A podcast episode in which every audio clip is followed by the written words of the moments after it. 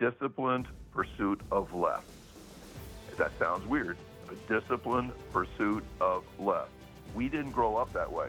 Me and you, we grew up with a more, more, more thing.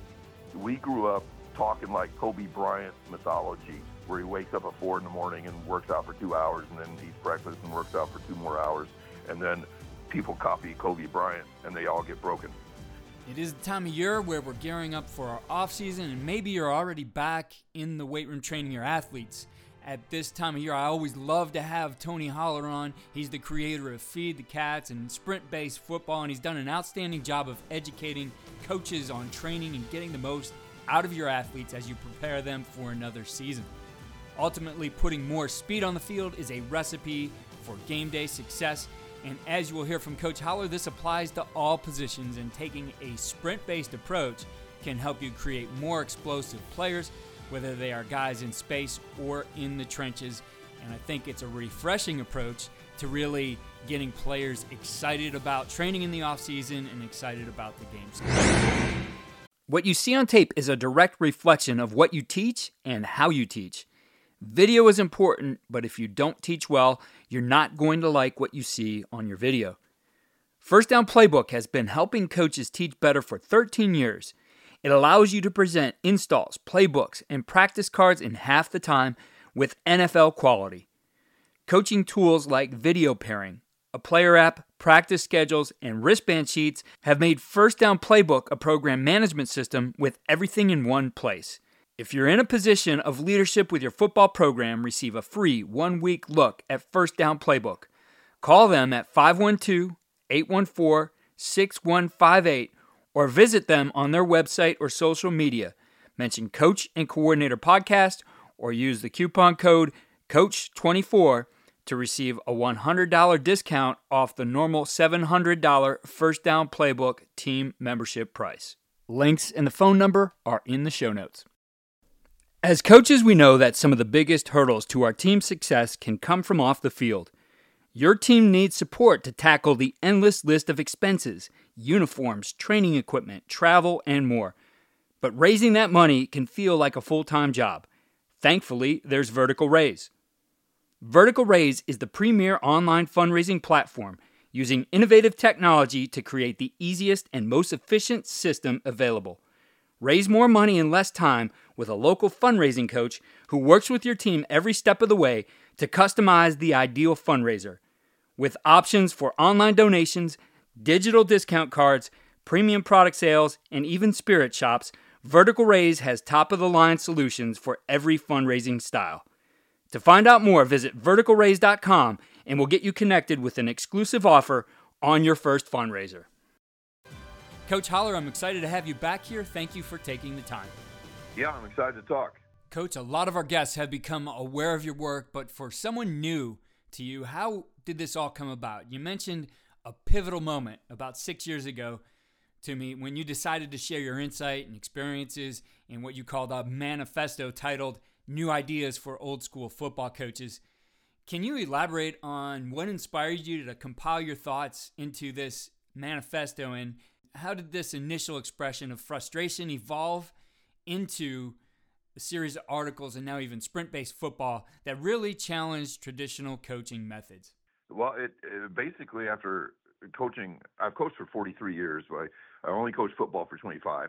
And when I got out of football, like six years ago, I think it's 2017, um, I wrote kind of my manifesto of everything I wish I could have said as an assistant at the high school level you know, all the crap I saw, all the traditional mindless um, grinding, broken athletes, broken coaches, and basically I, I, wrote something called New Ideas for Old School Football Coaches, and I, I really is just getting a bunch of stuff off my chest about how stupid football can be, and that grew into maybe 10 or 12 articles and all of a sudden coaches started like gee, maybe there is a better way.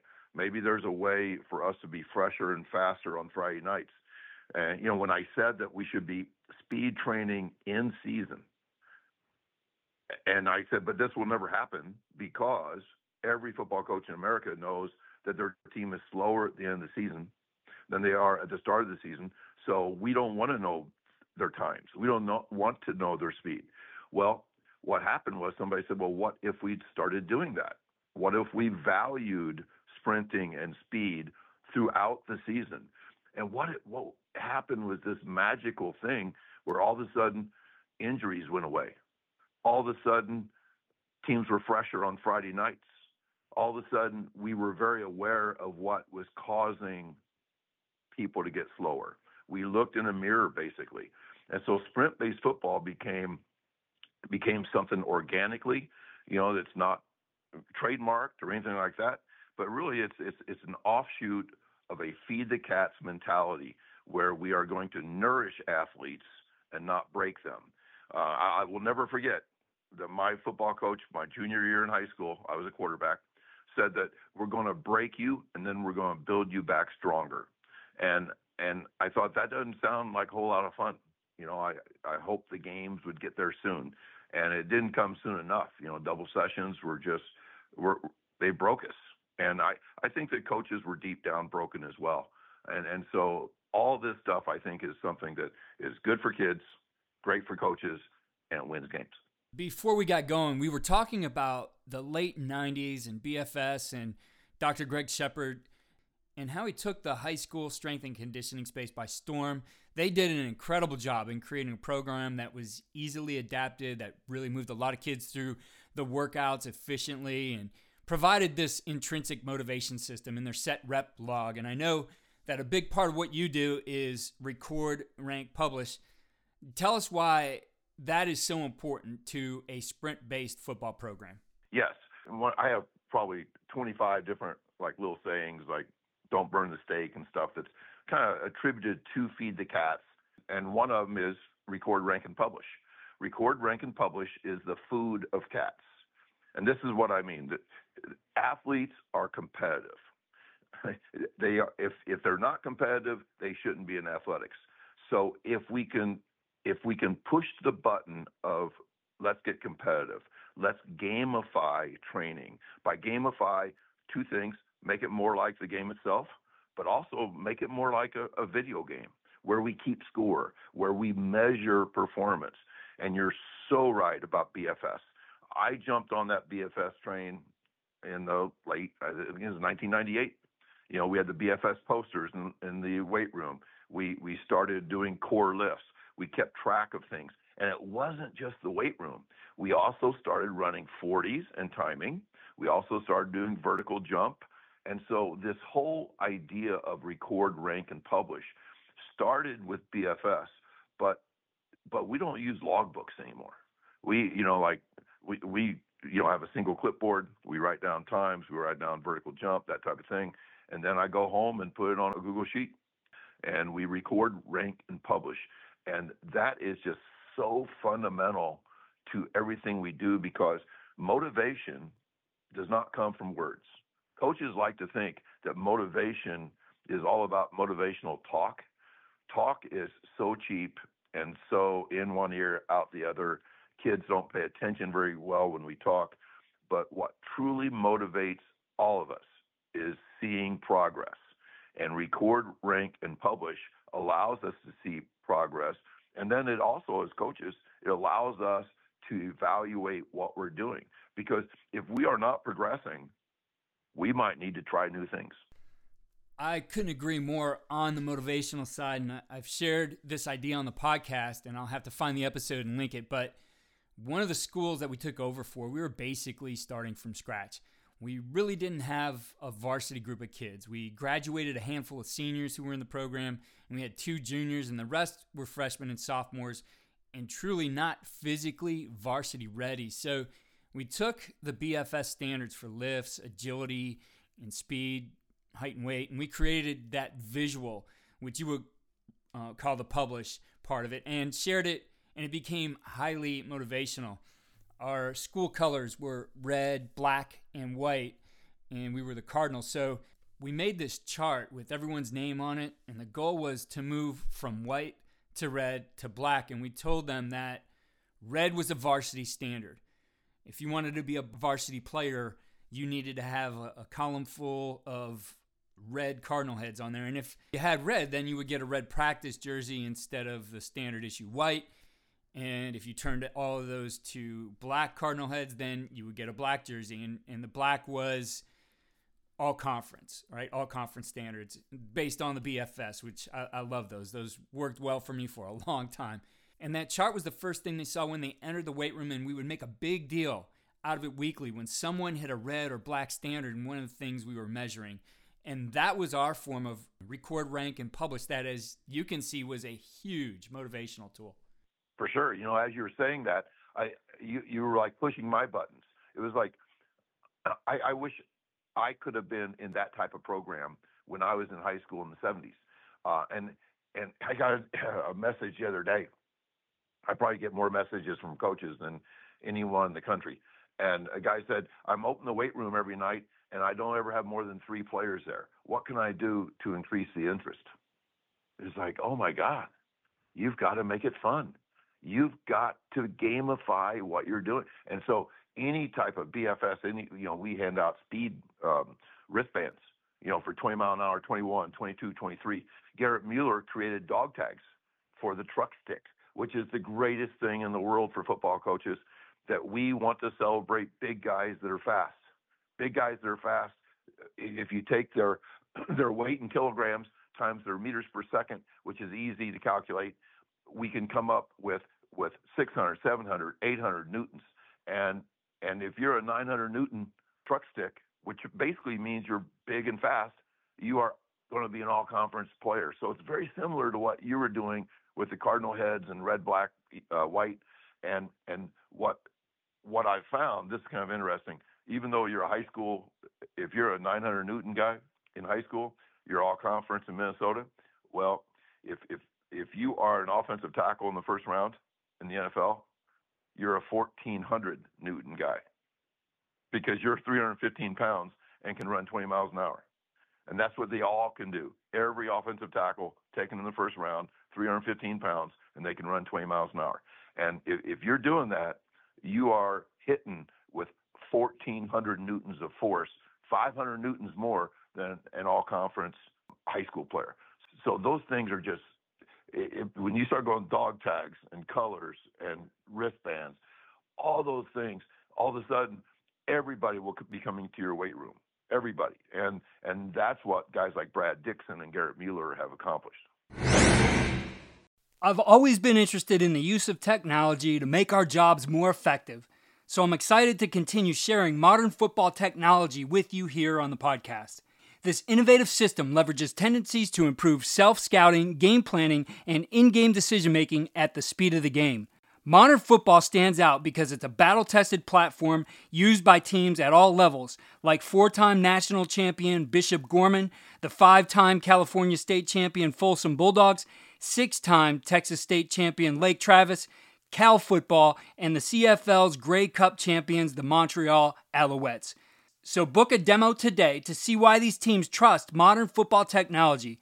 Visit www.teammofo.com slash demo and mention Coach and Coordinator Podcast or use the coupon code CC10 to receive 10% off your first year. So when I look back at BFS, you could call it a system, though it wasn't all do this exactly this way for your program. Yes, there were some core fundamentals and philosophies, but I believe with any quote unquote system, you as the coach still need to apply it to your own unique situation. And I think the word system has been hijacked in some ways and taken on a negative connotation. And maybe because there's guys out there branding and marketing and selling their systems as the way to do it and win. And I think all that's good. I, I think guys should do that. But a system is really more of teaching you how to do things. I look at the air raid guys, Hal Mumme, for example. He'll tell you it's as much as how you do it as it is what you do. So I know you like to say, we teach you how to cook. And I love that analogy. Explain to us what that means. Yeah, that, that, I think that's really important. Um, when Brad Dixon, who I call the godfather of sprint based football, approached me in 2017, he said, I want to know exactly what, and I said, yeah, everybody wants the recipe. you know, but but you're going to have to find that yourself. You know, what I'm going to do is teach you how to cook. And by saying that, it, it, teaching you how to cook is in, in a feed the cat situation, a sprint-based football situation, is basically learning what not to do. Um, for example, we don't do conditioning. We don't bring in our athletes on Saturday morning after a Friday night game. We don't do that. We let them sleep in. Yeah, we don't condition the end of practice. We don't have a 40 minute warm up to try to create a pre fatigue, you know, like have even college programs. We want to get their guys tired for some reason for the first hour of practice. And it, it just doesn't make sense. And, you know, go ahead and do that if you want, but you're not feeding the cats if you do. And so what we want to create is this faster, fresher, more athletic team. And we also want to create a situation where practice is not miserable. We want practice to be the best part of a kid's day. So we have to reduce the amount of practice. We have to perform in practice instead of working hard every day. It makes sense to me to perform at game speeds. If your practices don't look like games, I don't know what you're thinking. You know, it, it needs it needs to be game speed, and you can't do that if you're practicing three hours every day, or if your kids are crushed on Monday, they're not going to come in and perform on Tuesday. So all these coaches that say they're sprint-based football, or they say, "Hey, I feed the cats, man," you know, those coaches all have evolved their recipes. Now, their general principles will be the same everywhere, whether you're Eric Becker at Mass in Connecticut, or the team out in Idaho that won a state championship, or the team in Michigan that won a state championship. We could get all these people together in a room, and the Venn diagram would be huge. They they are all doing very similar things.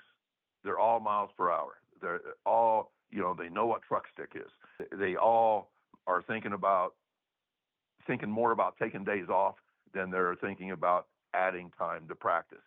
Uh, when they lose, they don't blame conditioning or toughness or the other team wanted it more. They don't blame those things. They say, we're not good enough. We weren't good enough today. Maybe we're outmanned today, but we are going to get better, and we're not going to get better by doubling our practice time.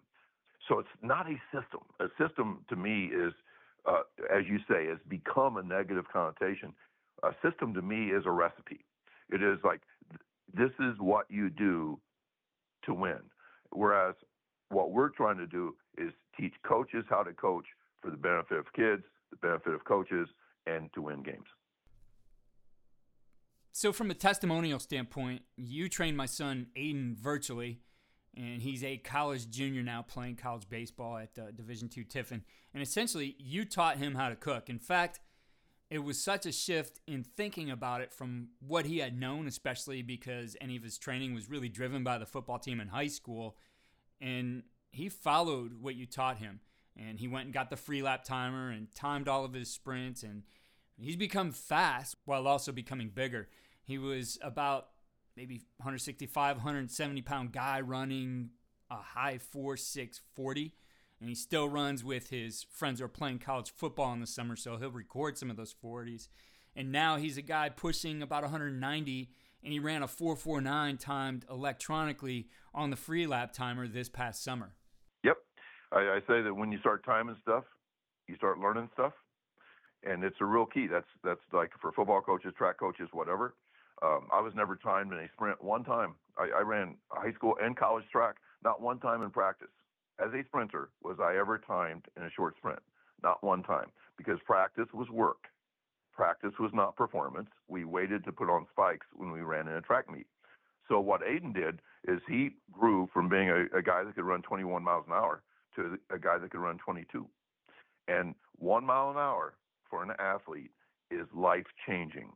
And you can do that if you're patient, speed grows like a tree, and you have to put in your 10 to 12 weeks and you have to be consistent and you also have to be very disciplined a disciplined pursuit of less that sounds weird a disciplined pursuit of less we didn't grow up that way me and you we grew up with a more more more thing we grew up talking like Kobe Bryant's mythology, where he wakes up at four in the morning and works out for two hours, and then eats breakfast and works out for two more hours, and then people copy Kobe Bryant and they all get broken, you know, or, or distance runners copy uh, Jim Ryun back in the day when he used to run 40 400s in a workout.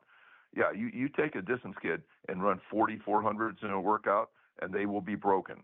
So what we're trying to do is is teach kids the things that matter, and Aiden did that. And by the way, Aiden grew one mile an hour faster in his 20s when most athletes get this, most athletes are slowing down. So instead of slowing down, instead of going from 21 miles an hour down to 20, he went from 21 to 22. And I bet he looks like the fastest baseball player in the world when he's playing right now. He definitely looks fast, both on the bases and getting the ball in the field. And he looks strong for sure with that 15 pounds of muscle. And he continues to train his speed and follow what he's learned from you, especially philosophically. And I think it's increased his confidence. He has an attitude, especially on the bases, that he's stealing the base and you better be perfect to get him. And he even stole twice home within the last year in summer ball and fall ball. That's amazing because, you know, uh, 90% of all guys, if you gain 15, 20, you're slower. You're absolutely, that's why guys, as they age, get slower. Now, now, if you are sprinting along with lifting and eating correctly and all that stuff, you can thread that needle and get bigger and faster, but you can't do that if you're not sprinting. Yes, that's it. And the sprinting, and I think he's very conscientious about, as you like to say, not burning the steak. I talk with him almost daily about his training, and every now and then I'll say, How did your speed workout go today? And he'll say, I didn't run today, I felt tired. And me having some of that old school coach mentality that was ingrained in me will initially get a little angry. And then for a second, I'll, I'll remember, yeah, that's what Coach Holler told him. He's just following Coach Holler's way of cooking. And in that regard, I think now as he's trying to get more out of everything, he does pay attention more to the recovery and to the nutrition. No, if you're de- if you're depressed or if you're physically sore you didn't sleep the night before, you can still do a sprint workout. You're just not going to improve yourself. You would improve yourself more by taking a nap that day. Take a nap. I saw the other day that Houston basketball now has a, a nap center uh, that that you literally go in for light therapy and to take a nap. TCU football has spent more money in the last four years on recovery equipment than they have on weight equipment and of course they're also speed based down there. They uh, sprint train three times a week during the football season. So it's all going in that direction. And I love what you said about how Aiden is cares more about his health now, cares more about his sleep, because the old way, the traditional way, where we where we were we were worked really hard and we accept, you know, we worshipped the grind and all that stuff. I think what that created were were athletes, college athletes that that drank a lot of beer at night, that that had to like self medicate because of their mental depression, physical depression, all that stuff. And when you go with this disciplined pursuit of less and performance is key and speed is your goal, and you know you must get good sleep, you start developing a healthier lifestyle, which, gosh, that sounds pretty good too. Yes, it's definitely something he's working on. Better fuel, better recovery, better sleep. And I know he still puts a ton of time and effort into developing his skill. Uh, always in the cages, always doing something fielding. But in general, the approach has been to put more focus on quality over quantity. And I think that's something that's really developed out of this mindset of, of what you taught him with this sprint based approach. I love it. So, Coach, I know you have a big event coming up at the end of the week for Track Football Consortium and TFC Chicago. Tell our listeners about what you have going on. Yeah, this is our 20th TFC. You know, we, we've gone coast to coast, you know, Florida to California to Missouri. We, we've had some on the road, but Chicago's our base. And, um, and the thing is probably the most unique uh, experience. Some people say it's it's we're a cult, and and I'm kind of proud of that actually because really what we have is like a cult like following, which every business should strive for. We have people that that feel like uh, it's it's almost an emotional experience to go to a TFC because there's people that that truly care about other coaches and are so giving and all that kind of stuff. And and and all of our stuff is kind of preachy about you know kids have one one chance to go through this stuff, and and let's don't make practice miserable. Practice is 90% of a kid's athletic life. Let's let's make things better. Let's win. All those things.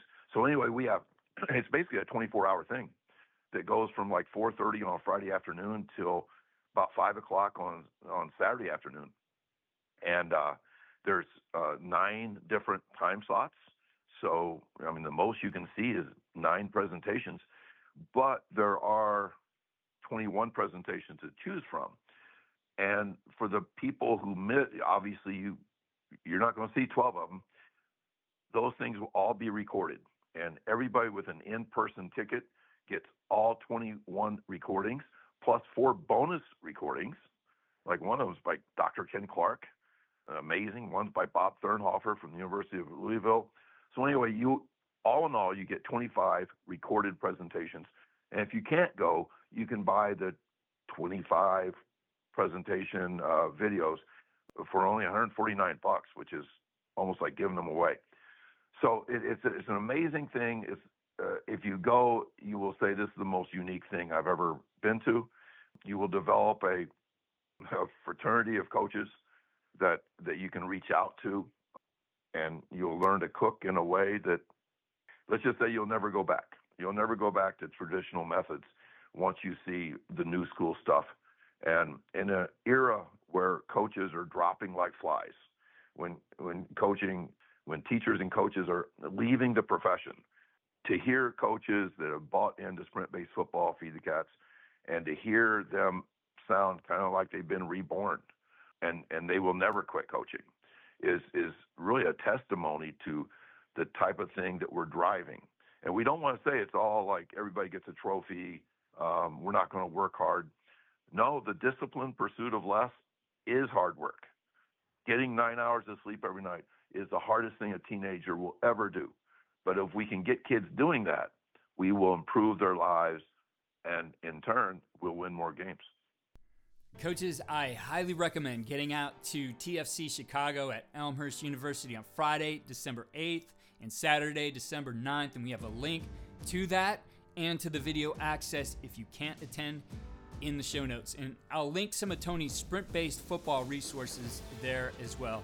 Tony, it's always a pleasure to talk with you here on Coach and Coordinator, and I look forward to having you back again. Thank you so much, Keith. I appreciate you. あ!